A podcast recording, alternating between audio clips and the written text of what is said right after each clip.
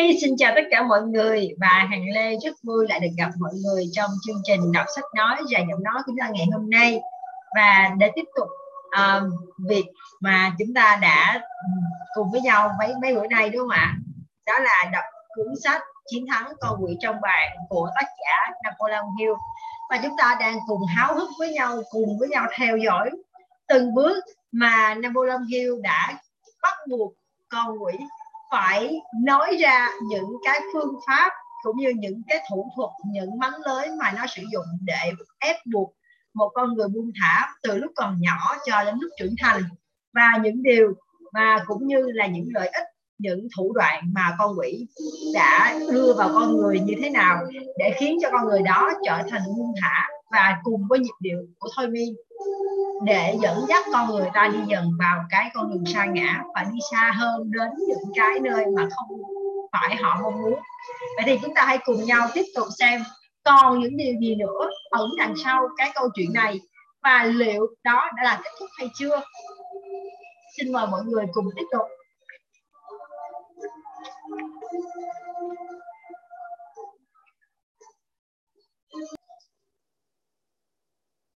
Chương 10 kỷ luật tự giác. Hỏi, một người cần chuẩn bị những gì trước khi có khả năng sống với mục tiêu xác định tại mọi thời điểm? Đáp, người đó phải làm chủ được bản thân mình. Đó là nguyên tắc thứ hai trong bảy nguyên tắc mà ta nói đến. Người không làm chủ được bản thân mình sẽ không bao giờ làm chủ được người khác. Thiếu tự chủ bản thân chính là dạng nguy hiểm nhất của sự thiếu quyết đoán. Phần viết thêm của Sarah Lecter người không làm chủ được bản thân mình sẽ không bao giờ làm chủ được người khác. Điều này mới đúng làm sao? Hãy nghĩ đến các vị thủ lĩnh chính trị của chúng ta đã đánh mất vẻ lịch sự của mình.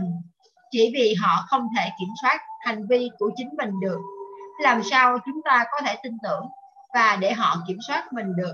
Hết phần viết thêm hỏi một người nên bắt đầu từ đâu nếu muốn kiểm soát được bản thân mình? Đáp, hãy bắt đầu bằng cách làm chủ và ham muốn ảnh hưởng lớn nhất đến việc một người có kỷ luật tự giác hay không. Và ham muốn đó là một ham muốn đồ ăn thức uống. Hai ham muốn tình dục. Ba ham muốn được thể hiện các quan điểm thiếu chặt chẽ. Hỏi con người cần kiểm soát ham muốn nào khác nữa hay không? Đáp có rất nhiều là đằng khác, nhưng trước hết là phải chế ngự được ba ham muốn trên đã. Khi một người đã làm chủ được ba ham muốn này rồi, anh ta sẽ phát triển kỷ luật tự giác, đủ để chế ngự các ham muốn ít quan trọng hơn một cách dễ dàng. Hỏi, nhưng đó là những ham muốn bản năng của con người. Nếu muốn trở nên khỏe mạnh và hạnh phúc, thì chúng ta phải thỏa mãn ba ham muốn đó. Đáp rõ ràng, đó là những ham muốn thuộc về bản năng của con người rồi. Nhưng chúng cũng đồng thời rất nguy hiểm vì những người không làm chủ được bản thân mình sẽ lún sâu vào những ham muốn đó. Khả năng tự chủ sẽ kiểm soát hoặc những ham muốn ấy và giúp con người cho chúng ăn cái gì chúng cần và ngăn không cho chúng ăn những thứ không cần thiết. Hỏi, quan điểm của người vừa thú vị lại vừa mang tính rất giáo dục hãy miêu tả thật chi tiết để ta có thể hiểu được con người thỏa mãn quá nhiều ham muốn của mình như thế nào và trong những trường hợp nào. Đó hãy lấy ham muốn đồ ăn làm thí dụ. Kỷ luật tự giác của đa số mọi người yếu đến mức họ sẽ lấp đầy bụng mình với những hợp chất thức ăn giàu dinh dưỡng và hợp khẩu vị, nhưng lại khiến các cơ quan tiêu hóa và bài tiết phải hoạt động quá tải. Bụng của con người bị trào vào những hợp chất. Xin lỗi, bụng của con người bị tràn vào những hợp chất thức ăn khiến cơ thể chỉ có một cách xử lý duy nhất là biến đổi chúng thành những chất độc giết người. Những chất độc đó khiến hệ thống bài tiết của cơ thể tắc nghẽn và ứ lại cho đến khi nó khiến quá trình bài tiết chất thải chậm lại. Sau khi cả hệ thống bài tiết ngừng hoạt động hoàn toàn, nạn nhân sẽ mắc chứng táo bón. Khi ấy, cũng là lúc anh ta sẵn sàng nhập viện hệ thống bài tiết bị nhiễm độc sẽ chiếm quyền kiểm soát não bộ và cuộn nó lại để dễ bề điều khiển. Sau đó, mọi hoạt động của nạn nhân sẽ trở nên chậm chạp, tinh thần cũng dễ cáo kỉnh và nhậm xị. nếu anh ta được nhìn thật kỹ và ngửi thấy mùi tệ hại của hệ bài tiết của mình hẳn anh ta sẽ xấu hổ đến mức không dám nhìn vào mặt mình nữa hệ thống cống rãnh ở các thành phố chẳng phải là chốn dễ chịu gì khi chúng ta, khi chúng bị quá tải và tắc nghẽn, nhưng chúng vẫn còn sạch sẽ, thơm tho, chán khi so với đường ruột của con người. Khi chúng bị quá tải và bị tắc nghẽn, bên cạnh việc ăn uống là nhu cầu cần thiết và mang lại niềm vui cho con người, thì đây là chuyện chẳng hay ho gì. Nhưng thật sự là thế. Vì việc ăn uống vô độ và những hợp chất thức ăn lệch lạc là những tội ác tạo nên hiện tượng tự nhiễm độc những người có chế độ ăn thông minh và giữ bộ máy bài tiết của mình sạch sẽ sẽ gây trở ngại cho ta. Bởi một bộ máy bài tiết sạch sẽ thường đi liền với một cơ thể khỏe mạnh và một bộ não hoạt động hiệu quả. Hãy thử tưởng tượng xem, nếu trí tưởng tượng của người có thể đi xa đến thế, một người có thể sống với mục tiêu xác định hay không khi hệ thống bài tiết của người đó chứa đủ chất độc để giết chết hàng trăm người nếu nó được tiêm trực tiếp vào dòng máu trong cơ thể họ. Phần viết thêm của Sharon Lecter Tại đây, một lần nữa, Napoleon Hill lại đi xa trước thời đại của mình.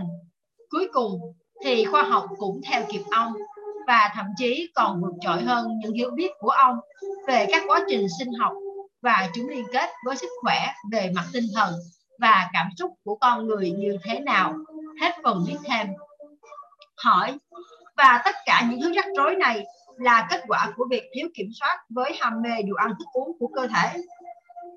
Đáp, chà, chính xác hơn thì ngươi nên nói rằng chế độ ăn uống không đúng chính là nguyên nhân gây ra phần lớn các loại bệnh tật của cơ thể và gần như là tất cả các bệnh. Đau đầu nữa. Nếu người muốn ta đưa ra bằng chứng về điều này, hãy thử chọn ra 100 người mắc bệnh đau đầu và làm sạch hoàn toàn hệ thống bài tiết của họ bằng cách rửa ruột. Người sẽ thấy rằng không dưới 95 người trong số họ sẽ không còn bị đau đầu nữa và chỉ sau vài phút khi ruột của họ được làm sạch. Hỏi, từ những gì người nói về đường ruột, ta trở nên có ấn tượng rằng việc làm chủ ham mê ăn uống của cơ thể cũng đồng nghĩa với việc làm chủ thói quen bỏ mặt việc làm sạch hệ thống đường ruột của mình. Đáp, đúng vậy.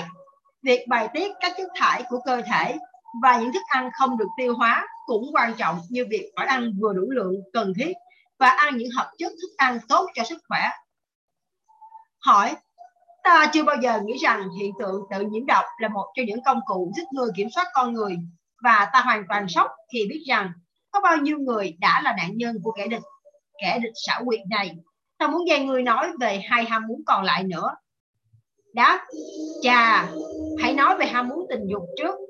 Giờ đây, có một sức mạnh mà nhờ đó ta có thể chế ngự cả kẻ yếu lẫn kẻ mạnh, người già hay người trẻ tuổi, người ngu dốt cũng như người khôn ngoan. Trên thực tế, ta chế ngự được tất cả những người bỏ mặt việc làm chủ ham muốn tình dục. Hỏi, một người có thể làm chủ cảm xúc về tình dục bằng cách nào?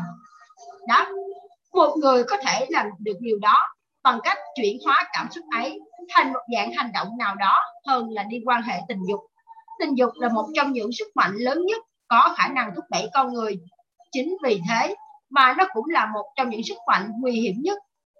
Nếu con người có thể kiểm soát ham muốn tình dục của mình và biến nó thành động lực trong công việc có nghĩa là nếu họ dành một nửa thời gian phí phạm cho việc theo đuổi tình dục để làm việc, họ sẽ không bao giờ biết đến nghèo đói. Hỏi, có phải người đàn ông chỉ rằng giữa nghèo đói và tình dục tồn tại mối quan hệ nào đó hay không? Đáp, đúng vậy. Khi tình dục không nằm trong tầm kiểm soát, nếu cứ để nó vận hành theo ý mình, tình dục sẽ nhanh chóng dẫn con người đến thói quen buông thả. Hỏi, liệu có mối quan hệ nào giữa tình dục và khả năng lãnh đạo hay không? Đáp, có chứ.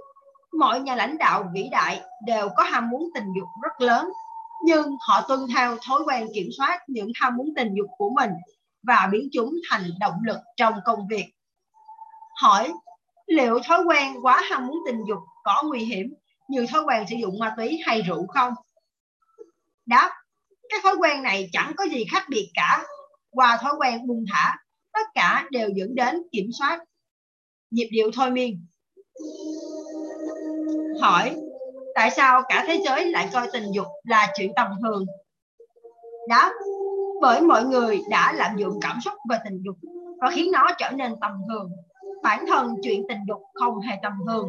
Chính người thờ ơ hoặc từ chối kiểm soát và điều khiển nó mới là người tầm thường. Hỏi, qua những lời ngươi nói, có phải ý ngươi là một người không nên có ham muốn tình dục, đúng không?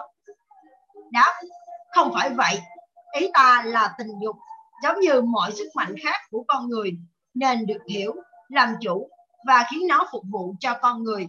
Giống như ham muốn về đồ ăn, ham muốn tình dục cũng thuộc về bản năng của con người. Ham muốn ấy không thể bị dập tắt cũng giống như không ai có thể hoàn toàn khiến nước trên dòng sông ngừng chảy vậy. Nếu cảm xúc về tình dục bị dập tắt khỏi bản năng của con người, nó sẽ chạy trốn sang một hình thức khác, ít mong muốn hơn. Chẳng hạn như nếu xây đập chặn một con sông lại, nó sẽ chọc thủng và chảy tràn khắp các đập đó. Người có kỷ luật tự giác sẽ hiểu về cảm xúc tình dục, trân trọng nó, học cách kiểm soát nó và biến nó thành những hành động tích cực hơn. Hỏi, vậy việc quá ham muốn tình dục có những tác hại gì? Đáp, tác hại lớn nhất của ham muốn tình dục là nó làm suy yếu nguồn động lực lớn nhất và lãng phí nguồn năng lượng sáng tạo của con người mà không có những bù đắp tương xứng nó làm hao mòn nguồn năng lượng cần thiết để duy trì sức khỏe cho cơ thể. Tình dục là một trong những sức mạnh có khả năng chữa bệnh hữu hiệu nhất của tự nhiên. Nó làm tổn hại nguồn năng lượng lôi cuốn, nguồn gốc sinh ra tính cách lôi cuốn và dễ chịu của con người. Nó khiến ánh mắt của con người không còn tia sáng lấp lánh nữa và khiến giọng nói của con người có mùi bất hòa. Nó hủy hoại lòng nhiệt tình, đánh bại tham vọng và tất yếu sẽ dẫn con người đến thói quen buông thả trong mọi vấn đề của cuộc sống. Hỏi, ta muốn người trả lời câu hỏi của ta theo cách khác? Hãy nói cho ta biết rằng, nếu con người làm chủ và biến đổi được cảm xúc về tình dục, thì nó sẽ giúp họ đạt được những lợi ích gì? Đó, nếu khi kiểm soát được ham muốn tình dục, con người sẽ có khả năng hấp dẫn người khác. Đó là nhân tố quan trọng nhất của một tính cách cuốn hút nó khiến giọng nói của con người trở nên hay hơn và giúp con người thể hiện được những cảm xúc mình muốn qua giọng nói hơn tất cả mọi thứ khác. Nó khiến những khao khát của con người có thêm sức mạnh của động lực.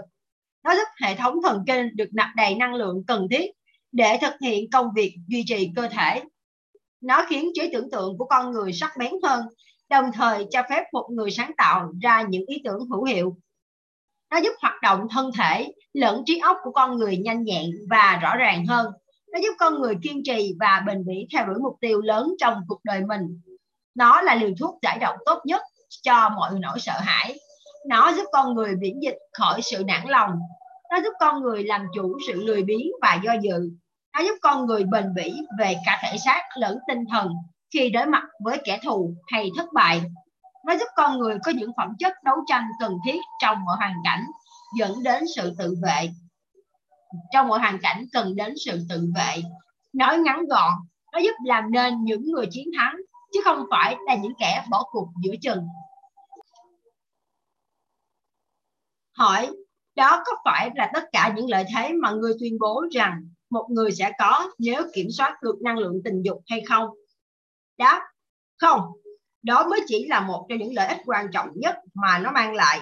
Có thể một số người sẽ tin rằng ưu điểm lớn nhất của tình dục là nó là biện pháp tự nhiên duy trì sự tồn tại của mọi sinh vật. Chỉ riêng điều đó thôi cũng có thể xóa bỏ mọi ý nghĩ rằng tình dục là chuyện tầm thường. Hỏi, từ những gì người nói, ta có thể suy ra là cảm xúc về tình dục là một thói quen tốt chứ không phải là một sai lầm. Đã nếu được kiểm soát và hướng dẫn, hướng đến việc đạt được những mục tiêu mong muốn thì tình dục là một thói quen tốt. Nhưng nếu bị bỏ mặt và để nó dẫn đến những hành vi dâm ô thì rõ ràng nó là một sai lầm. Hỏi, vậy tại sao các bậc cha mẹ và các trường công lại không dạy bọn trẻ về những sự thật này? Đáp, sở dĩ có chuyện đó là do mọi người hiểu hoàn toàn sai lệch về bản chất của tình dục nếu muốn duy trì sức khỏe của mình một người cần hiểu và biết cách sử dụng đúng đắn cảm xúc về tình dục chuyện đó cũng cần thiết như việc phải giữ cho hệ thống bài tiết của cơ thể thật sạch sẽ vậy. Cả hai chủ đề đó cần được dạy trong mọi trường công và mọi ngôi nhà, nơi có sự xuất hiện của bọn trẻ. Hỏi, liệu phần lớn phụ huynh học sinh có cần những chỉ dẫn về việc sử dụng đúng chức năng và công dụng của tình dục trước khi họ có thể khéo léo dạy cho con mình hay không? Đó, có chứ. Các thầy cô giáo ở các trường công cũng cần có những chỉ dẫn đó. Hỏi, điểm quan trọng tương tự trong những kiến thức chính xác cần biết về chủ đề tình dục là gì? Đáp đó là điều tiếp theo trong danh sách. Còn một điều rất quan trọng với con người nữa, đó chính là tư duy đúng đắn. Phần viết thêm của Sharon Lecture. Còn một điều rất quan trọng với con người nữa, đó chính là tư duy đúng đắn. Hết phần viết thêm. Hỏi, có phải ta nên hiểu rằng người đang nói là hiểu biết về chức năng thật sự của tình dục và khả năng tư duy đúng đắn là hai thứ quan trọng nhất đối với con người có đúng không Đáp đó chính là điều ta muốn người hiểu trước tiên tư duy đúng đắn xuất hiện vì nó là giải pháp cho mọi vấn đề của con người, là câu trả lời cho mọi lời cầu nguyện, là nguồn gốc của mọi sự giàu có và sở hữu vật chất của con người. Khả năng tư duy đúng đắn được trợ giúp bởi cảm xúc về tình dục, được kiểm soát và định hướng đúng. Đúng đắn chính là nguồn năng lượng giúp con người tư duy. Nó bắt đầu với những người có khao khát tự quyết đủ để sẵn sàng trả giá. Không ai có thể hoàn toàn tự do về mặt tinh thần, trí óc cơ thể hay kinh tế mà không học được nghệ thuật tư duy đúng đắn không ai có thể học được cách tư duy đúng đắn mà không có như một phần kiến thức cần thiết thông tin để kiểm soát về tình dục thông qua việc chuyển hóa nó thành những hành động tích cực. Hỏi, rất nhiều người sẽ ngạc nhiên khi biết rằng giữa khả năng tư duy và cảm xúc về tình dục có mối quan hệ rất gần gũi. Giờ thì hãy nói cho ta biết về ham muốn thứ ba và xem nó có liên quan như thế nào đến kỷ luật tự giác. Đáp, thói quen này tùy tiện thể hiện quan điểm cá nhân là một trong những thói quen hủy hoại con người hữu hiệu nhất. Khả năng hủy hoại của nó bao gồm xu hướng khiến họ phỏng đoán thay vì tìm kiếm các dữ liệu khi hình thành nên quan điểm, sáng tạo ra các ý tưởng hay sắp xếp kế hoạch. Thói quen này cũng tạo nên một tâm trí không vững vàng, khiến con người luôn nhảy từ việc này sang việc khác, nhưng chẳng bao giờ hoàn thành bất cứ công việc nào. Và tất nhiên, tùy tiện thể hiện quan điểm cũng dẫn đến thói quen buông thả. Và khoảng cách từ đó đến khi bị giới hạn bởi nhịp điệu thôi miên thứ sẽ chặn đứng tư duy đúng đắn chỉ còn vài bước chân ngắn ngủi mà thôi. Hỏi còn những bất lợi nào tùy tiện khi tùy tiện thể hiện quan điểm của mình nữa không? Đáp những người nói quá nhiều sẽ cho cả thế giới biết về mục tiêu và kế hoạch của mình. Điều này sẽ khiến người khác có cơ hội lợi dụng ý tưởng của anh ta. Những người khôn ngoan giữ kế hoạch cho riêng mình và kiềm chế không tùy tiện thể hiện quan điểm của mình. Điều đó sẽ ngăn cản những người khác chiếm đoạt ý tưởng của họ và người khác cũng sẽ khó lòng phá đám kế hoạch của họ được. Hỏi, tại sao có rất nhiều người lại sa đà vào việc tùy tiện thể hiện quan điểm cá nhân đến vậy? Đã thói quen đó là một cách thể hiện sự ích kỷ và lòng tự phụ của con người. Con người bẩm sinh sinh ra đã có ham muốn thể hiện bản thân. Động cơ ẩn sau thói quen đó chính là để thu hút sự chú ý của người khác và gây ấn tượng tốt đẹp với họ. Trên thực tế, nó thường có tác dụng ngược. Khi nhà diễn thuyết không mời mà đến, thu hút được sự chú ý của người khác, thì đó thường là những ấn tượng chẳng mấy dễ chịu. Hỏi, đúng thế thói quen đó còn có những bất lợi nào khác nữa không đó những người chỉ chăm chăm nói hiếm khi có cơ hội học hỏi bằng cách lắng nghe người khác. Hỏi, nhưng không phải một nhà diễn thuyết có sức hút thường có cơ hội thu hút sự chú ý của người khác nhờ vào sức mạnh của khả năng sử dụng hùng biện của mình đó sao? Đó, đúng vậy. Một nhà hùng biện giỏi có một tài sản vô cùng giá trị khi muốn gây ấn tượng với mọi người bởi tài diễn thuyết của mình nhưng anh ta không thể tận dụng tối đa tài sản ấy nếu anh ta diễn thuyết trước những người không mong muốn điều đó. Không một phẩm chất riêng biệt nào lại hữu ích với nhân cách của một con người hơn khả năng nói với cảm xúc, sức mạnh và sự thuyết phục nhưng người nói không thể tùy tiện áp đặt những người khác. Có một câu nói cổ xưa rằng không gì đáng giá hơn chi phí thật của nó. Điều này đúng với việc tùy tiện thể hiện những quan điểm không được chờ đón, cũng như với những thứ mang tính chất khác. Hỏi, thế còn những người tình nguyện thể hiện quan điểm của mình bằng cách viết chúng ra thì sao? Có phải họ cũng là những người thiếu kỷ luật tự giác hay không? Đáp một trong những thảm họa tồi tệ nhất trên thế giới này là người tùy tiện viết những lá thư không được chào đón đến những người nổi tiếng, các quan chức, các ngôi sao điện ảnh, những doanh nhân thành đạt và các tác giả của những cuốn sách bán chạy và những người hay được nhắc đến trên báo chí liên tục bị quấy rầy bởi những người viết thư để bày tỏ quan điểm của họ về mọi vấn đề. Hỏi, nhưng hành động viết những lá thư không được chào đón là một cách vô hại để tìm niềm vui trong việc tự thể hiện bản thân mình. Có đúng không? Thói quen này có thể có những tác hại gì? Phần viết thêm của Sharon Ledger Hãy dành chút thời gian để nhớ rằng khi Napoleon Hill viết bản thảo này thì việc viết thư là cách duy nhất để giao tiếp ở dạng viết. Khi đọc, bạn hãy nghĩ đến việc những tư tưởng của ông sẽ được áp dụng như thế nào trong thế giới blog và mạng xã hội ngày nay. Hết phần viết thêm. Đáp, thói quen rất dễ được lan truyền. Mọi thói quen đều kéo theo cả đống anh em họ hàng của nó. Thói quen là bất cứ điều gì vô ích sẽ dẫn tới việc hình thành những thói quen vô ích khác, đặc biệt là thói quen buông thả. Nhưng nó không phải là tất cả những điểm, những hiểm họa liên quan đến thói quen sa đà và chuyện tùy, tùy tiện thể hiện những quan điểm không được chào đón này. Thói quen này tạo ra kẻ thù và đặt vào tay chúng những vũ khí nguy hiểm mà nhờ đó chúng có thể gây tổn hại nghiêm trọng đến những người sa đà vào thói quen ấy những kẻ trộm và kẻ cướp sẵn sàng trả giá cao cho tên tuổi và địa chỉ của những người hay viết những lá thư không được chào đón. Chúng biết rằng người viết những lá thư này dễ trở thành nạn nhân của tất cả các âm mưu liên quan đến tiền bạc. Chúng cho những người như thế là những kẻ gàn dở. Nếu bạn muốn biết những người viết những lá thư không được chào đón ngốc nghếch như thế nào, hãy đọc những kẻ gàn dở trên bất kỳ tờ báo nào mục mà các báo thường in cho những ý kiến tự do của độc giả. Và bản thân bạn sẽ thấy những người viết những lá thư đó khiến người khác khó chịu và gây thù chuốc oán với những người khác như thế nào? Hỏi, tàu bệ hạ ta không biết rằng con người lại gặp có nhiều khó khăn đến thế khi đưa ra những quan điểm không được chào đón. Nhưng giờ người đã nhắc ta nhớ lại chủ đề mà ta nhớ là tôi đã viết thư cho tổng biên tập của một tạp chí nổi tiếng một lá thư chỉ trích không hề được chào đón và điều đó đã giúp ta có được một vị trí tốt trong đám nhân viên của ông với mức lương vô cùng béo bở. Đó, đó là một ví dụ vô cùng tuyệt vời. Vị trí thích hợp để bắt đầu thực hiện kỷ luật tự giác chính là nơi người đang đứng. Người sẽ bắt đầu bằng cách nhìn nhận sự thật rằng chẳng có gì mãi mãi tốt đẹp hay mãi mãi xấu trong cả vũ trụ này, trừ sức mạnh của quy luật tự nhiên. Không có bất cứ ai đang sống trên trái đất này. Không có ai từng sống và sẽ sống có quyền hay sức mạnh để tước đoạt những đặc quyền khi sinh ra đã có của con người. Là khả năng tư duy tự do và độc lập.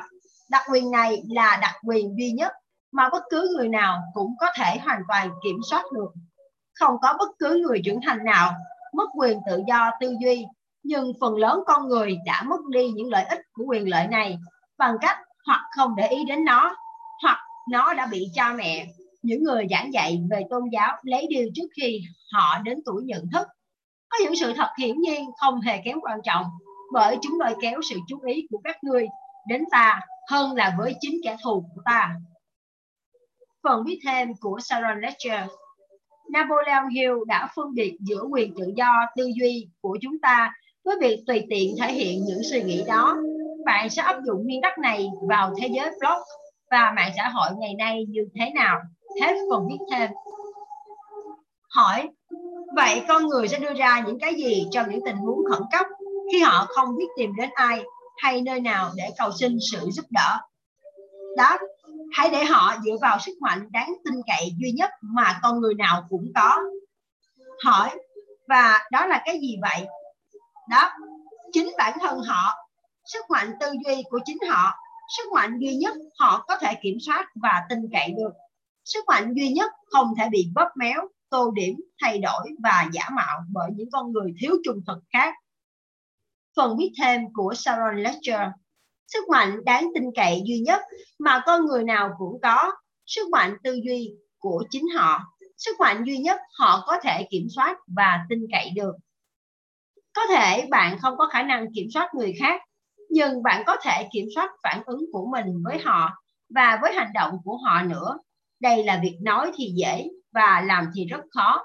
Chúng ta thường có xu hướng muốn thay đổi người khác, trong khi thứ duy nhất chúng ta có thể thay đổi là chính bản thân mình và cách chúng ta phản ứng với người khác. Hết phần biết thêm. Mọi thứ người có nói, xin lỗi, mọi thứ người nói có vẻ như rất logic nhưng tại sao ta lại phải đến gặp ngươi để khám phá ra những sự thật thâm thúy này? Hãy quay trở lại với bảy nguyên tắc đi. Ngươi vừa mới hé lộ đủ thông tin, cho thấy rõ ràng về bí quyết để phá vỡ sức mạnh của nhịp điệu thôi miên nằm trong bảy nguyên tắc đó. Ngươi cũng đã cho thấy nguyên tắc quan trọng nhất trong bảy nguyên tắc là kỷ luật tự giác. Giờ thì hãy tiếp tục miêu tả năm nguyên tắc người chưa nhắc đến và cho ta biết chúng đóng vai trò gì trong việc khiến một người có kỷ luật tự giác đi đó. Trước tiên, hãy để ta tổng kết phần thú tội mà ta vừa mới tiết lộ. Rõ ràng là ta đã nói với người rằng hai dụng cụ hỗ trợ ta hiệu quả nhất chính là thói quen buông thả và nhịp điệu thôi miên. Ta đã cho người thấy rằng buông thả không phải là quy luật tự nhiên, mà là thói quen do con người tạo ra và khiến con người phải phục tùng quy luật của nhịp điệu thôi miên. Bảy nguyên tắc chính là phương tiện để có thể giúp con người phá vỡ được nhịp điệu thôi miên và chiếm lại quyền sở hữu tâm trí của mình. Do đó, người thấy đấy, bảy nguyên tắc chính là bảy bước dẫn nạn nhân của nhịp điệu thôi miên thoát khỏi nhà tù do chính họ tự tạo ra và bị khiến họ bị giới hạn ở trong đó. Hỏi, bảy nguyên tắc là những chiếc chìa khóa mở cánh cửa của tinh thần tự quyết về kinh tế và trí tuệ. Có đúng thế không? Đáp, đúng vậy đó là một cách nói khác. Đến đây thì chúng ta cũng vừa kết thúc chương 10 kỷ luật tự giác. Và rõ ràng thì ở đây thì mọi người có thể nhìn thấy rằng thói quen buông thả và nhịp điệu thôi miên chính là hai yếu tố cực kỳ quan trọng. Khi chúng ta có một sự buông thả và chúng ta dần dần đi theo thói quen trở thành một lối mòn thì nó sẽ xuất hiện một cái nhịp điệu thôi miên và dần dần dẫn chúng ta đi vào con đường đó và chúng ta cũng không hề ý thức được rằng chúng ta đang trong một con đường như vậy và dần dần dẫn đến chúng ta đến sự sa đọa và chúng ta sẽ bị con quỷ theo như cách nói của tác giả dẫn dắt và dẫn chúng ta về con đường mà chính chúng ta không hề mong muốn và tác giả đã đã và đang cung cấp cho chúng ta bảy nguyên tắc để chúng ta có thể xác định được con đường và dẫn dắt chúng ta đi ngược về và tìm lại con người của mình để trở nên mạnh mẽ và có thể chiến thắng được con quỷ và bỏ được cái thói quen buông thả. Vậy thì chúng ta hãy cùng đi tiếp xem chương 11 và những phần tiếp theo sẽ giúp chúng ta như thế nào. Xin mời mọi người đến với chương 11 học từ nghịch cảnh. Hỏi, thất bại có mang lại lợi ích cho con người hay không? Đó có, trên thực tế học từ nghịch cảnh chính là nguyên tắc thứ ba trong bảy nguyên tắc mà ta đã nói đến. Nhưng có rất ít người biết rằng mọi nghịch cảnh đều mang trong nó một hạt mầm lợi ích tương đương. Thậm chí, số người biết được sự khác nhau giữa thất bại tạm thời và thất bại còn ít hơn. Nếu phần lớn mọi người biết được, điều này ta sẽ bị tước đoạt mất một trong những vũ khí mạnh nhất để kiểm soát con người. Hỏi, nhưng ta hiểu rằng người nói thất bại là một trong những đồng minh tốt nhất của ngươi. Từ là thú tội của ngươi ta có ấn tượng rằng thất bại khiến con người mất đi tham vọng và ngừng cố gắng. Sau đó người sẽ dễ dàng chiếm đoạt họ mà không họ không hề phản kháng không hề phản kháng lại. Đó, đó chính là mấu chốt của vấn đề. Ngay khi họ ngừng cố gắng ta sẽ chiếm đoạt được họ nếu họ biết được sự khác biệt giữa thất bại tạm thời và thất bại, họ sẽ không bỏ cuộc khi gặp khó khăn trong cuộc sống. Nếu họ biết rằng mọi hình thức thất bại và tất cả mọi sai lầm đều mang trong chúng hạt mầm của những cơ hội ở tương lai, họ sẽ tiếp tục chiến đấu và giành thắng lợi. Thành công thường nằm ở ngay sát thời điểm khi một người ngừng cố gắng. Hỏi, đó là tất cả những gì một người có thể học từ nghịch cảnh, thất bại và sai lầm hay sao? Đáp không? Đó là những gì tối thiểu mà một người có thể học được. Ta ghét phải nói với người về điều này, nhưng sai lầm thường là điều may mắn, bởi nó phá vỡ sự kìm kẹt của những nhịp điệu thôi miên và giải phóng cho tâm trí có được một khởi đầu mới.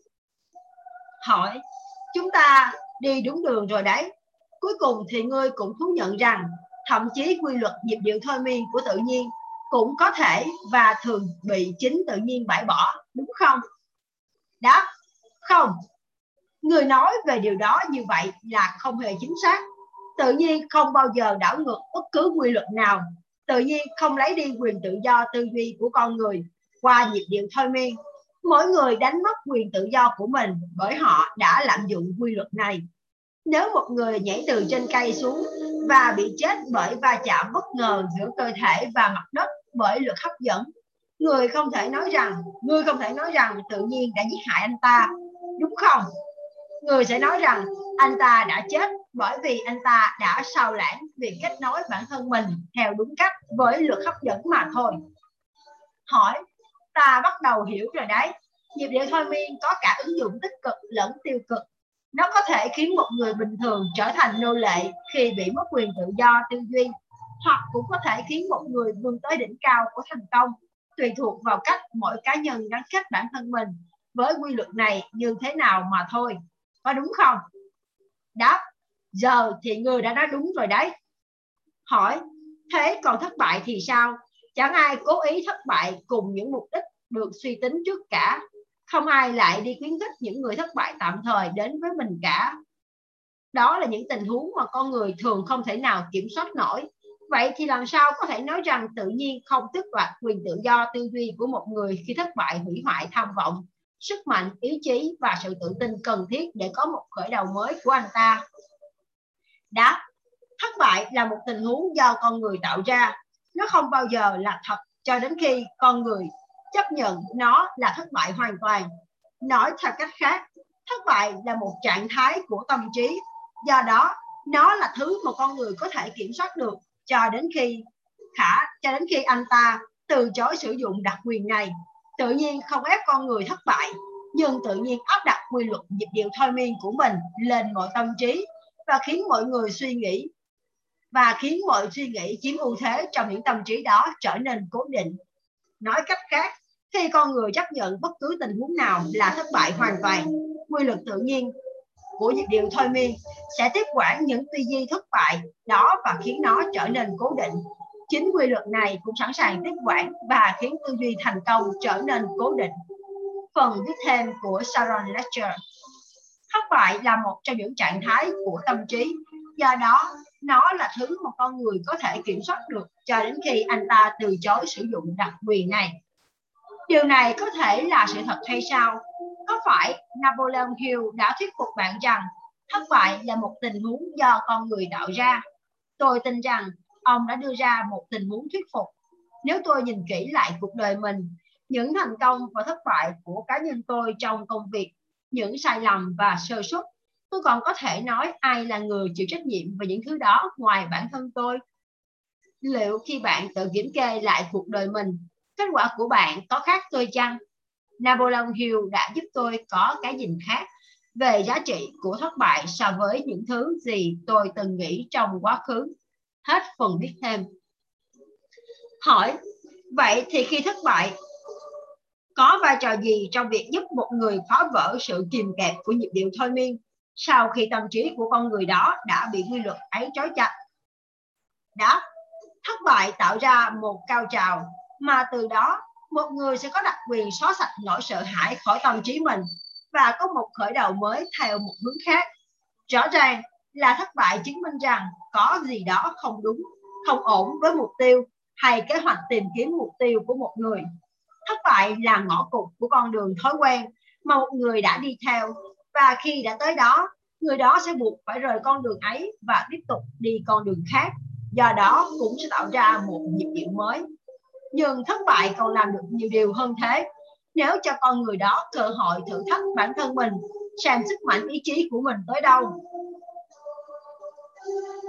Thất bại cũng bắt con người phải tìm hiểu về rất nhiều sự thật, mà nếu không có nó thì con người sẽ không bao giờ phát hiện ra. Thất bại cũng thường khiến con người hiểu về sức mạnh của kỷ luật tự giác, mà nếu không có nó thì không ai có thể quay lại một khi đã trở thành nạn nhân của nhịp điệu thôi miên hãy nghiên cứu về cuộc đời của tất cả những người đã đạt được những thành công nổi bật trong bất cứ lĩnh vực nào rồi quan sát và học hỏi xem thành công của họ thường có tỷ lệ chính xác với những trải nghiệm thất bại trước khi thành công hay không. Hỏi, đó là tất cả những gì ngươi có thể nói về lợi ích của thất bại? Đáp, không, ta chỉ vừa mới bắt đầu thôi.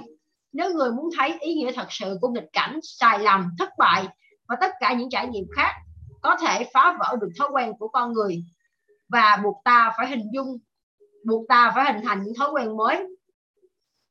Và buộc anh ta phải hình thành những thói quen mới. Hãy xem tự nhiên làm công việc của mình như thế nào. Tự nhiên dùng bệnh tật để phá vỡ nhịp điệu thôi miên của cơ thể khi các tế bào và cơ quan gắn kết với nhau không đúng cách. Tự nhiên dùng suy thoái kinh tế để phá vỡ nhịp điệu của phần lớn các tư tưởng thì đa số mọi người gắn kết không đúng cách thông qua hoạt động kinh tế xã hội và chính trị và tự nhiên dùng thất bại để phá vỡ nhịp điệu tư duy tiêu cực khi một người gắn kết không đúng cách với bản thân trong chính tâm trí của mình. Hãy quan sát thật kỹ và ngươi sẽ nhận thấy rằng mọi nơi trong vũ trụ này đều có một quy luật tự nhiên hoạt động khiến mọi vật chất, năng lượng và sức mạnh của tư duy thay đổi mãi mãi. Thứ duy nhất tồn tại vĩnh viễn trong vũ trụ này chính là sự thay đổi. Nhờ thay đổi vĩnh viễn, nhờ sự thay đổi vĩnh viễn và không thể thay đổi được này mà mọi nguyên tử của vật chất và mọi đơn vị năng lượng đều có cơ hội để gắn kết bản thân nó với mọi đơn vị vật chất và năng lượng khác theo đúng cách và mọi con người đều có cơ hội và quyền gắn kết bản thân mình với tất cả những người khác theo đúng cách dù người đó có từng phạm bao nhiêu sai lầm thất bại bao nhiêu lần hay anh ta đã bị đã bị đánh bại theo cách nào đi chăng nữa khi một thất bại lớn bất thình lình đến với một quốc gia, chẳng hạn như một cuộc suy thoái kinh tế vào năm 1929. Tình huống đó hoàn toàn phù hợp với kế hoạch phá vỡ thói quen và mang đến những cơ hội mới cho con người. Phần viết thêm của Sharon Lecter cái hay của việc bây giờ mới xuất bản cuốn sách này trong thời kỳ kinh tế rối loạn như hiện nay là một lần nữa tự nhiên lại phá vỡ thói quen của con người và giới thiệu với họ về những cơ hội mới. Hết phần viết thêm.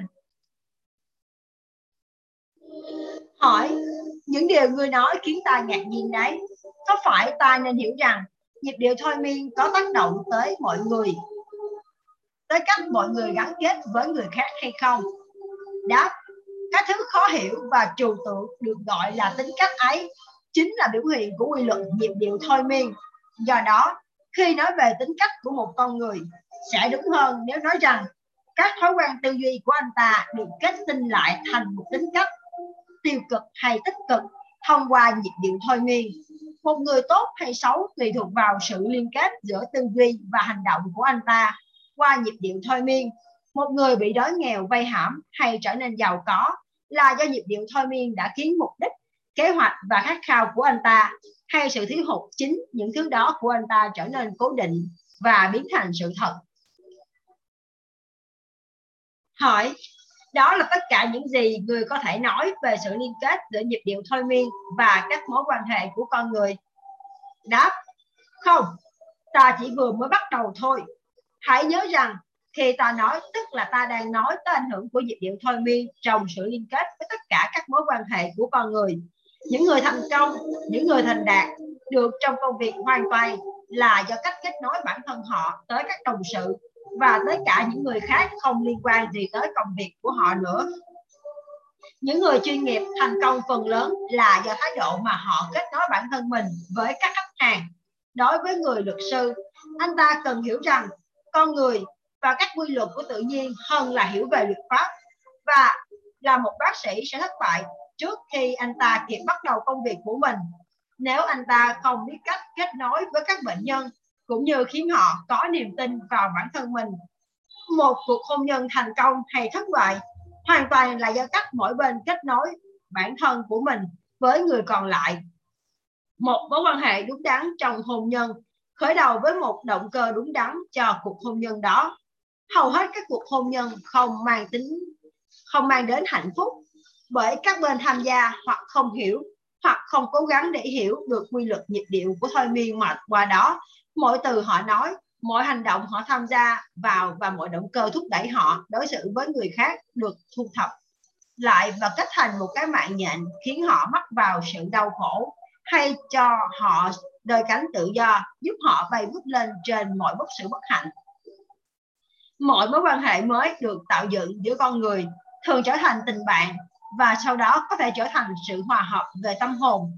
Đôi khi còn được gọi với cái tên gọi tình yêu, hoặc gieo một một tế bào ngờ vực và hoài nghi, sẽ sinh sôi và phát triển thành cuộc nổi loạn mở, thành cuộc nổi loạn mở tùy theo cách mà mỗi người trong mối quan hệ đó gắn kết bản thân mình với những người khác như thế nào.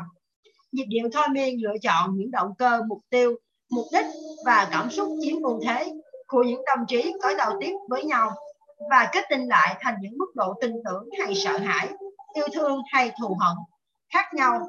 Sau khi khuôn mẫu đó đã được định hình thành những hình dạng nhất định theo thời gian, nó ép buộc những tâm trí mà nó giao tiếp cùng và từ đó trở thành một phần của nó.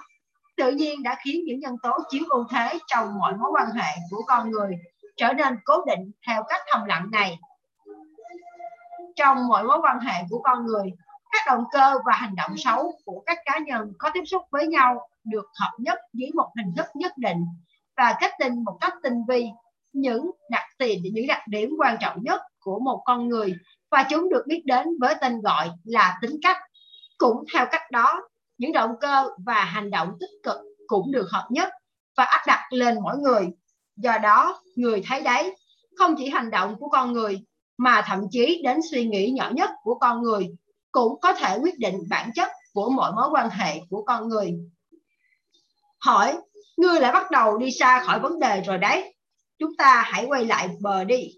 Để ta có thể đi theo ngươi mà không sợ vượt ra khỏi mực nước an toàn hãy tiếp tục và cho ta biết vấn đề về các mối quan hệ của con người này thực sự vận hành như thế nào trong một thế giới đầy rẫy những vấn đề như thế giới của chúng ta hiện nay.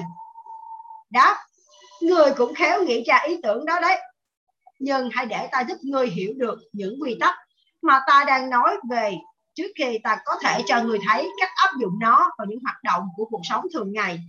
Ta muốn chắc chắn rằng người hiểu được quy luật và nhịp điệu thôi miên là thứ không ai có thể kiểm soát, tác động hay né tránh được cả. Nhưng mọi người có thể kết nối bản thân mình với quy luật này để được hưởng lợi từ cách vận hành cố định của nó. Mối quan hệ hòa hợp với quy luật này bao gồm một việc, mỗi người phải hoàn toàn thay đổi thói quen của mình. Từ đó, họ có thể hình dung ra những tình huống và những thứ mà người đó muốn và sẵn sàng chấp nhận. Không ai có thể thay đổi được quy luật của nhịp điệu thôi miên cũng như không ai có thể thay đổi được luật hấp dẫn nhưng mọi người có thể thay đổi chính bản thân mình do đó hãy nhớ rằng trong tất cả các cuộc thảo luận về chủ đề này thì mọi mối quan hệ của con người được tạo thành và duy trì bởi các thói quen của những cá nhân có liên quan. Phần viết thêm của Sharon Lecter Không ai có thể thay đổi được quy luật của nhịp điệu thôi miên, cũng như không ai có thể thay đổi được luật hấp dẫn, nhưng mọi người có thể thay đổi chính bản thân mình. Bạn có bao giờ cố gắng để thay đổi một ai đó và rồi thất vọng khi nhận ra rằng bạn không thể kiểm soát được chuyện đó? Và chính vì lẽ đó mà bạn không thể làm được chuyện ấy nữa hay, chuyện ấy hay chưa? Hết phần viết thêm quy luật về nhịp điệu thôi miên. Chỉ đóng vai trò củng cố cho những nhân tố thiết lập nên những mối quan hệ của con người nhưng nó không tạo ra những nhân tố ấy. Trước khi chúng ta thảo luận thêm về các mối quan hệ của con người, ta muốn người hiểu thật rõ về tiềm thức. Thuật ngữ tiềm thức tượng trưng cho một cơ quan của cơ thể mang tính giả thuyết và không thực sự tồn tại. Tâm trí của con người bao gồm năng lượng của vạn vật. Đôi khi còn được gọi với cái tên là trí tuệ vô hạn, giúp mỗi người nhận chiếm đoạt và sắp xếp các dạng ý nghĩ xác định thông qua mạng lưới các bộ phận phức tạp được biết đến với tên gọi não bộ. Các dạng ý nghĩ này là mô hình của rất nhiều các tác nhân kích thích đến được với não bộ qua năm giác quan phổ biến của con người và cả giác quan thứ sáu, giác quan ít được biết đến hơn nữa. Khi bất cứ loại tác nhân kích thích nào đến với não bộ và mang theo những ý nghĩ đã được định hình, nó sẽ được phân loại và lưu trữ trong một nhóm các tế bào của não bộ được gọi là nhóm trí nhớ. Tất cả những ý nghĩ có bản chất giống nhau được lưu trữ cùng nhau để việc sinh ra một ý nghĩ sẽ dễ dàng dẫn đến mọi cộng sự của nó. Hệ thống này rất giống với các tủ hồ sơ nơi công sở hiện nay và nó được vận hành theo cách giống hệt như vậy. Suy nghĩ được con người pha trộn thêm nhiều cảm xúc hay tình cảm, nhất là những nhân tố chiếm ưu thế của não bộ vì chúng luôn ở gần với bề mặt nhất. Có thể nói rằng chúng nằm trên đỉnh của tủ hồ sơ. Đó chính là nơi chúng tự nguyện trở thành các hành động, khoảnh khắc một cá nhân lơ là thực hiện việc thực hiện kỷ luật tự giác. Những suy nghĩ chứa chan tình cảm có sức mạnh lớn hơn đến nỗi chúng thường khiến một người lao vào hành động và xa đà vào những việc mà lý trí chưa chấp nhận hoặc đồng ý. Những lần bùng nổ các cảm xúc đó thường phá hủy sự hài hòa trong tất cả các mối quan hệ của con người. Não bộ thường kết hợp giữa các cảm xúc này lại với nhau, mạnh đến nỗi chúng hoàn toàn loại bỏ được quyền kiểm soát của lý trí. Trong tất cả những trường hợp như thế, các mối quan hệ của con người thường có khuynh hướng trở nên thiếu hòa hợp. Khi giác quan thứ sáu được vận hành, não bộ của con người có thể tiếp xúc với tủ hồ sơ của những não bộ khác và tùy ý kiểm tra xem bất cứ suy nghĩ nào đang ở trong tủ điều kiện khiến con người có thể tiếp xúc và kiểm tra tủ hồ sơ trong bộ não của người khác chính là sự hòa hợp. Nhưng có thể con người sẽ hiểu hơn về điều đó nếu ta nói rằng não bộ khi được điều chỉnh giống với tỷ lệ chuyển động của suy nghĩ, có thể dễ dàng và nhanh chóng sử dụng đặc quyền thâm nhập và kiểm tra tủ hồ sơ ý nghĩ của người khác. Nhờ giác quan thứ sáu, ngoài việc nhận các suy nghĩ được sắp xếp từ tủ hồ sơ của những bộ não khác một số người có thể tiếp xúc và nhận được thông tin từ nhà kho của vũ trụ được biết đến với tên gọi trí tuệ vô hạn. Tất cả những thông tin đến với não bộ của con người thông qua giác quan thứ sáu từ những nguồn không gì không dễ gì lần ra hay tách biệt được. Do đó, mọi người thường tin những thông tin như thế này bắt nguồn từ tiềm thức của con người. Giác quan thứ sáu là cơ quan trong não bộ có thể giúp con người nhận được mọi thông tin, mọi hiểu biết mọi tư tưởng không đến được qua một hay nhiều hơn các giác quan trong năm giác quan còn lại. Giờ thì người đã hiểu tâm trí của con người được vận hành như thế nào. Người sẽ dễ dàng hiểu tại sao và bằng cách nào con người lại trở nên đau khổ bởi các mối quan hệ không hòa hợp. Người cũng sẽ hiểu tại sao các mối quan hệ có thể mang đến cho con người sự giàu có tột đỉnh về cả vật chất lẫn tinh thần. Hơn nữa, người sẽ hiểu tại sao con người không bao giờ có được hạnh phúc nếu không hiểu và áp dụng đúng nguyên tắc về các mối quan hệ của con người.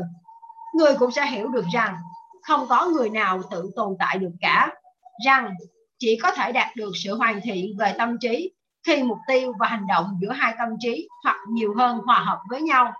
Người sẽ hiểu rằng tại sao mọi người lại lựa chọn trở thành người bảo vệ cho anh em của mình trên cả lý thuyết lẫn thực tế. Hỏi, có thể những điều người nói là đúng nhưng ta vẫn phải yêu cầu ngươi dừng dẫn dắt ta đến những tư tưởng quá sâu xa. Chúng ta hãy quay trở lại nơi nào gần với bờ biển hơn, nơi ta có thể vẫy vùng trong làn nước đã quen thuộc với mình. Chúng ta sẽ đi đến những vùng nước sâu hơn sau khi chúng ta đã học bơi tốt hơn. Chúng ta đã bắt đầu với việc thảo luận về chủ đề làm sao để có thể học hỏi từ nghịch cảnh. Nhưng dường như chúng ta đã đi lạc đường mất rồi. Đáp, chúng ta chỉ đi đường vòng chứ không lạc đường đâu ta không bao giờ lạc đường cả. Chúng ta cần đi đường vòng như vậy để người có được sự chuẩn bị kỹ càng, giúp người hiểu được phần nào tầm quan trọng trong toàn bộ cuộc phỏng vấn này. Giờ chúng ta đã sẵn sàng để quay trở lại với chủ đề về nghịch cảnh, bởi vì phần lớn nghịch cảnh đều nảy sinh từ những mối quan hệ không hài hòa giữa con người với nhau. Có lẽ chúng ta phải hiểu rõ con người cần trở nên gắn kết với nhau theo đúng cách như thế nào. Một cách tự nhiên vấn đề này nảy sinh ở đây là thế nào là một mối quan hệ đúng đắn giữa con người và con người? Câu trả lời ở đây là mối quan hệ đúng đắn là mối quan hệ mang đến tất cả những ai ở gần với, gắn kết với nó hay bị ảnh hưởng bởi nó một cách, một lớp nào đó. Mối quan hệ đúng đắn là mối quan hệ mang đến tất cả những ai gắn kết với nó hay bị ảnh hưởng bởi nó một lợi ích nào đó phần viết thêm của Sharon Lecture mối quan hệ đúng đắn là mối quan hệ mang đến tất cả những ai gắn kết với nó hay bị ảnh hưởng bởi nó một lợi ích nào đó. Hãy dành chút thời gian để kiểm kê lại các mối quan hệ của bạn tại nhà, tại nơi làm việc hay bạn chơi cùng nhóm. Hãy liệt kê ra những mối quan hệ có vẻ như đang cần phải cải thiện và giữ chúng trong tâm trí bạn khi bạn đọc tiếp cuốn sách này hết phần viết thêm. Hỏi, vậy thì thế nào là một mối quan hệ không đúng đắn? Đó. Bất cứ mối quan hệ nào gây tổn hại đến người khác hay mang lại đau khổ và bất hạnh cho bất cứ người nào khác. Hỏi, làm sao để thay đổi những mối quan hệ không đúng đắn đó? Đáp, người có thể làm được điều đó bằng cách thay đổi tâm trí của người tạo ra mối quan hệ không đúng đắn đó hoặc đối tượng của quan hệ đó. Có một vài tâm trí có khả năng hòa hợp bẩm sinh, trong khi cũng có những tâm trí sinh ra đã dễ va chạm với người khác. Để duy trì những thói quen tốt đẹp của con người, tâm trí phải hình thành sự hòa hợp tự nhiên đó. Ngoài việc có những mối quan tâm chung như một phương tiện giúp chúng ta trở nên hòa hợp với nhau. Khi người nói đến các nhà lãnh đạo doanh nghiệp, những người đã thành công bởi họ biết cách chọn người, tôi có thể nói chính xác hơn là họ thành công bởi họ biết cách kết hợp các tâm trí hài hòa với nhau một cách tự nhiên, biết cách chọn đúng người cho bất cứ một mục tiêu xác định nào trong cuộc đời dựa trên khả năng nhận ra những tuyết người mà tâm trí họ hòa hợp với nhau một cách tự nhiên. Phần viết thêm của Sharon Lecter Hãy nhớ định nghĩa của Napoleon Hill về trí tuệ ưu tú. Sự kết hợp hài hòa giữa hai hay nhiều trí tuệ hướng tới một mục tiêu xác định. Hết phần viết thêm. Hỏi, nếu có thể, người hãy tập trung vào nghịch cảnh. Nếu nghịch cảnh còn mang lại lợi ích nào nữa, hãy kể tên chúng đi.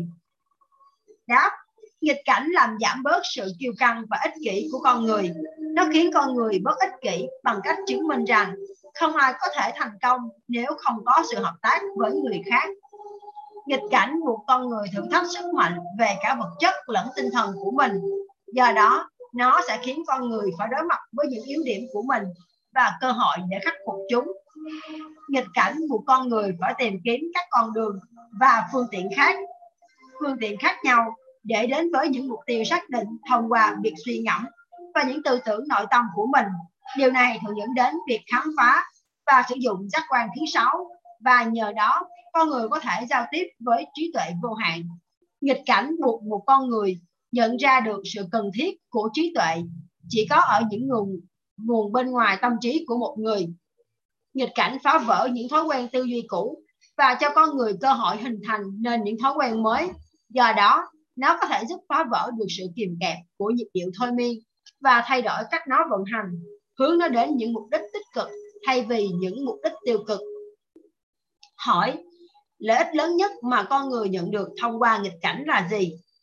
Đáp, lợi ích lớn nhất của nghịch cảnh là nó có thể và thường là như vậy bắt một người thay đổi thói quen tư duy của mình. Do đó, nó cũng có thể phá vỡ và điều chỉnh lại sức mạnh của nhịp điệu thôi miên.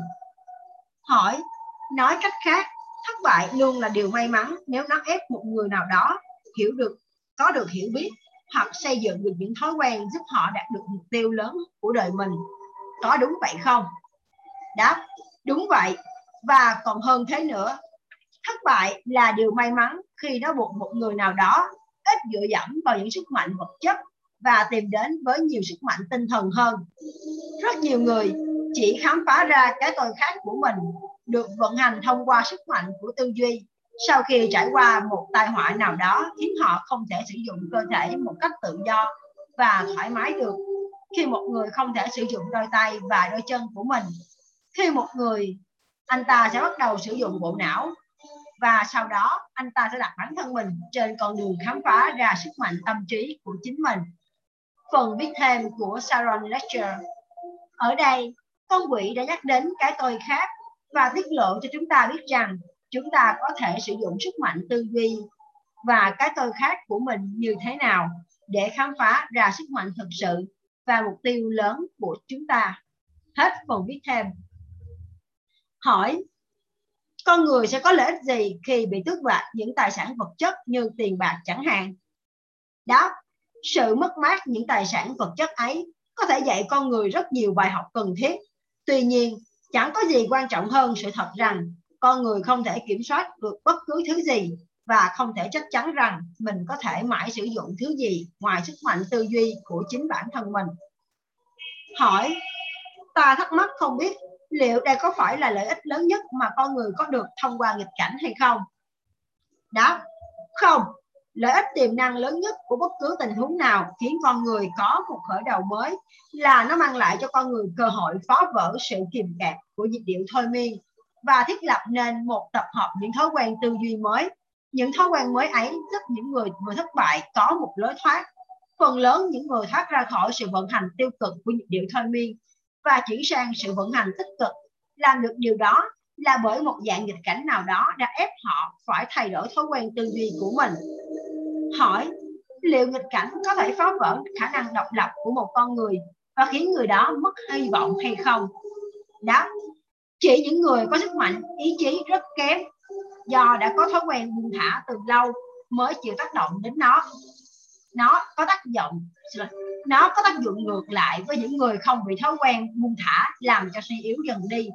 Những người không buông thả cũng gặp phải những sai lầm và thất bại tạm thời, nhưng phản ứng của họ với mọi dạng nghịch cảnh luôn là tích cực.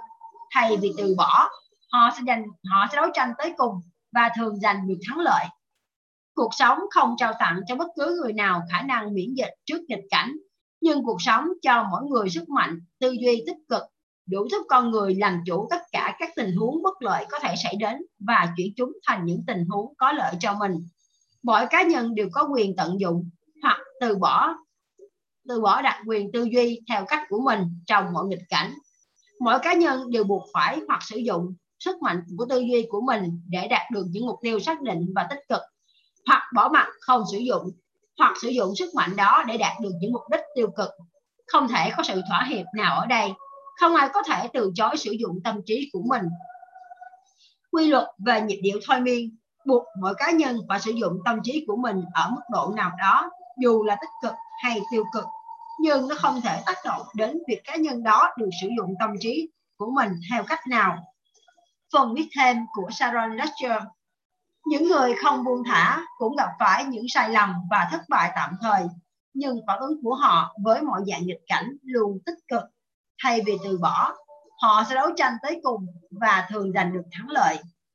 Có khi nào bạn muốn từ bỏ, nhưng cuối cùng bạn vẫn tiếp tục hay không? Tôi và đồng tác giả của tôi đã mở rộng khái niệm này trong cuốn sách cách mỏ vàng ba bước chân, Three Fish from Gold có những câu chuyện về lòng kiên trì và không bao giờ từ bỏ của những nhà lãnh đạo hàng đầu hiện nay. Những người không bao giờ biết buông thả là gì của thời đại chúng ta. Hết còn biết thêm. Hỏi, từ những gì người nói, có phải ta nên hiểu rằng mỗi nghịch cảnh đều là điều may mắn, có đúng không? Đó không. Ta không nói như vậy.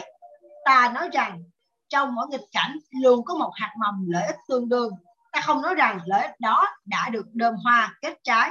Nó mới chỉ là một hạt mầm thôi. Hạt mầm đó thường bao gồm một dạng kiến thức, một ý tưởng hoặc một kế hoạch nào đó, hoặc một cơ hội mà con người sẽ không bao giờ có được nếu nghịch cảnh không buộc họ phải thay đổi thói quen tư duy của mình. Hỏi, đó có phải là tất cả những lợi ích con người có thể có được thông qua thất bại hay không? Đáp, không. Tự nhiên dùng thất bại như một thứ ngôn ngữ phổ biến để trừng phạt con người vì họ không để ý đến việc điều chỉnh bản thân mình phù hợp với quy luật của tự nhiên mà thôi. Chẳng hạn như chiến tranh thế giới là do con người tạo ra và nó có khả năng hủy hoại vô cùng lớn. Tự nhiên đã gieo vào mình tình huống chiến tranh, đó một hạt mầm khiển trách tương đương dưới dạng một cuộc suy thoái quy mô trên toàn thế giới. Cuộc suy thoái ấy là tất cả, cuộc suy thoái ấy là tất yếu và chúng ta không thể trốn chạy được nó việc nói đến sau cuộc chiến tranh cũng tự nhiên như thể sau đêm sẽ đến ngày và cả hai đều được vận hành bởi cùng một quy luật quy luật nhịp điệu thôi miên hỏi có phải ta nên hiểu rằng nhịp điệu thôi miên cũng chính là quy luật mà Ralph Waldo Emerson gọi là quy luật bù trừ hay không? Đáp, quy luật về nhịp điệu thôi miên chính là quy luật bù trừ. Nó chính là sức mạnh giúp tự nhiên giữ được sự cân bằng âm dương trong khắp vũ trụ này, trong mọi nguồn năng lượng, mọi dạng vật chất và trong mọi mối quan hệ của con người. Hỏi, liệu nhịp điệu thôi miên có vận hành nhanh chóng trong mọi trường hợp hay không? Chẳng hạn như quy luật đó có ngay lập tức giúp một người nào đó có được lợi ích khi áp dụng tư duy tích cực hay không? Lợi ích à, áp dụng tư duy tích cực ngay khi lập tức gieo hay ngay lập tức gieo rắc tai họa cho người khác với những hậu quả do tư duy tiêu cực gây ra hay không? Đáp, chắc chắn là quy luật ấy sẽ được vận hành, nhưng không phải lúc nào cũng được vận hành ngay lập tức. Cả những lợi ích lẫn thiệt hại mà cá nhân từng người phải chịu bởi quy luật đó còn thể hiện sự thu hoạch bởi những người khác trước hoặc sau khi họ chết. Hãy quan sát xem quy luật này được vận hành như thế nào hay việc buộc một thế hệ con người phải chịu ảnh hưởng của các tội ác lẫn đức hạnh của những thế hệ đi trước theo cách mọi quy luật của tự nhiên được vận hành. Chiều thứ tư, thời gian là không thể thay đổi được. Trong mọi trường hợp, tự nhiên sẽ điều sự xin lỗi tự nhiên đều sử dụng độ dài của thời gian trong mối quan hệ nhân quả phụ thuộc vào các tình huống ngay trước đó tự nhiên sẽ khiến bí ngô phát triển trong vòng 3 tháng nhưng một cây sồi lại mất đến cả trăm năm mới đạt được kích thước lý tưởng tự nhiên khiến trứng gà nở thành gà con trong vòng 4 tuần. Nhưng với trứng của con người, lại phải mất đến 9 tháng 10 ngày mới có thể phát triển thành một cá nhân hoàn chỉnh được. Phần viết thêm của Sharon Lecter cuộc sống không trao tặng cho bất cứ người nào khả năng miễn dịch trước nghịch cảnh, nhưng cuộc sống cho mỗi người sức mạnh tư duy tích cực, đủ giúp con người làm chủ tất cả những tình huống bất lợi có thể xảy đến và chuyển chúng thành những tình huống có lợi ích cho mình có phải tự nhiên đã tạo ra tình trạng kinh tế hỗn loạn hiện nay để một lần nữa, chúng ta có thể biến những bất lợi của mỗi người thành lợi ích hết phần viết thêm của Sharon Lecture và đến đây thì chúng ta cũng vừa kết thúc chương 11 của quyển sách Học từ nghịch cảnh. Rõ ràng rằng nghịch cảnh, đó là một điều hầu như không ai mong muốn xảy ra, cũng như thất bại là một điều không ai mong muốn gặp phải. Tuy nhiên, khi chúng ta phát triển và khi chúng ta có một mục tiêu lớn và mục tiêu càng lớn thì khả năng gặp thất bại cũng như những thử thách trên con đường đó là việc chắc chắn sẽ xảy ra. Và hầu như là không tránh khỏi. Và việc chúng ta học từ những nghịch cảnh và chúng ta nhìn thấy được hạt mầm lợi ích tương đương nằm trong vấn đề đó để chúng ta có thể chuyển được những vấn đề này sang từ một những vấn đề tiêu cực sang vấn đề tích cực và sang những lợi ích có thể gặp được. Và các bạn có thể thấy là quy luật tự nhiên cũng chính là quy luật của hạt giống khi chúng ta gieo trồng thì chắc chắn hạt giống sẽ nảy mầm và nở ra chỉ trừ khi nào hạt giống lép, đúng không ạ? Hoặc là hạt giống đã bị hư hoại rồi. Còn những hạt giống chúng ta gieo trồng thì chắc chắn nó sẽ được chặt. Nhưng tất cả mọi thứ đều cần phải có thời gian. Và khi bạn gieo hạt giống ngày hôm nay, bạn không thể nào mong đợi rằng sáng ngày mai bạn có thể nhặt được cái cây. Và tùy thuộc vào cái loại hạt giống bạn gieo. Nếu như bạn gieo một cây hành hay là bạn gieo một hạt ớt thì có thể một vài tháng là bạn đã có thành quả. Nhưng nếu như bạn gieo trồng cây ăn trái nào đó ví dụ cây xoài hoặc là à, những cây như cây sồi chẳng hạn hoặc là như cây tre thì cái khoảng thời gian gieo trồng rất là lâu khi vậy mấy năm hoặc là chỉ mấy chục năm. Cho nên đôi khi chúng ta không nhìn thấy được cái cái quy luật này. Cho nên chúng ta nghĩ rằng tự nhiên không có quy luật rõ ràng nhưng thực tế mọi thứ diễn ra đều có quy luật và quy luật của nhịp điệu thôi miên nó đi cùng với quy luật của vũ trụ. Và mọi thứ xảy ra đều tuân theo quy luật. Và đó là do chúng ta đã gieo và chúng ta sẽ gặp. Và chính vì vậy mà chúng ta hãy nhớ rằng là bất cứ mọi cái điều xảy đến với chúng ta đều có lý do và đều mang đến cho chúng ta những bài học. Và những bài học này chúng ta sẽ vận dụng như thế nào và chúng ta áp dụng nó như thế nào vào trong cuộc sống của chúng ta thì mới là điều quan trọng. Và hãy nhớ rằng nghịch cảnh cũng như những thất bại, nó sẽ không bao giờ là thất bại hoàn toàn nếu như chúng ta không cho phép nó trở thành thất bại hoàn toàn. Và nếu như chúng ta học hỏi được từ nó và chúng ta rút được những kinh nghiệm, đúng không ạ? Và đến đây thì phần đọc sách nói, tràn giọng nói của chúng ta ngày hôm nay cũng kết thúc rồi. Cảm ơn tất cả mọi người đã chú ý lắng nghe và hẹn gặp lại mọi người vào ngày mai. Xin chào và hẹn gặp lại.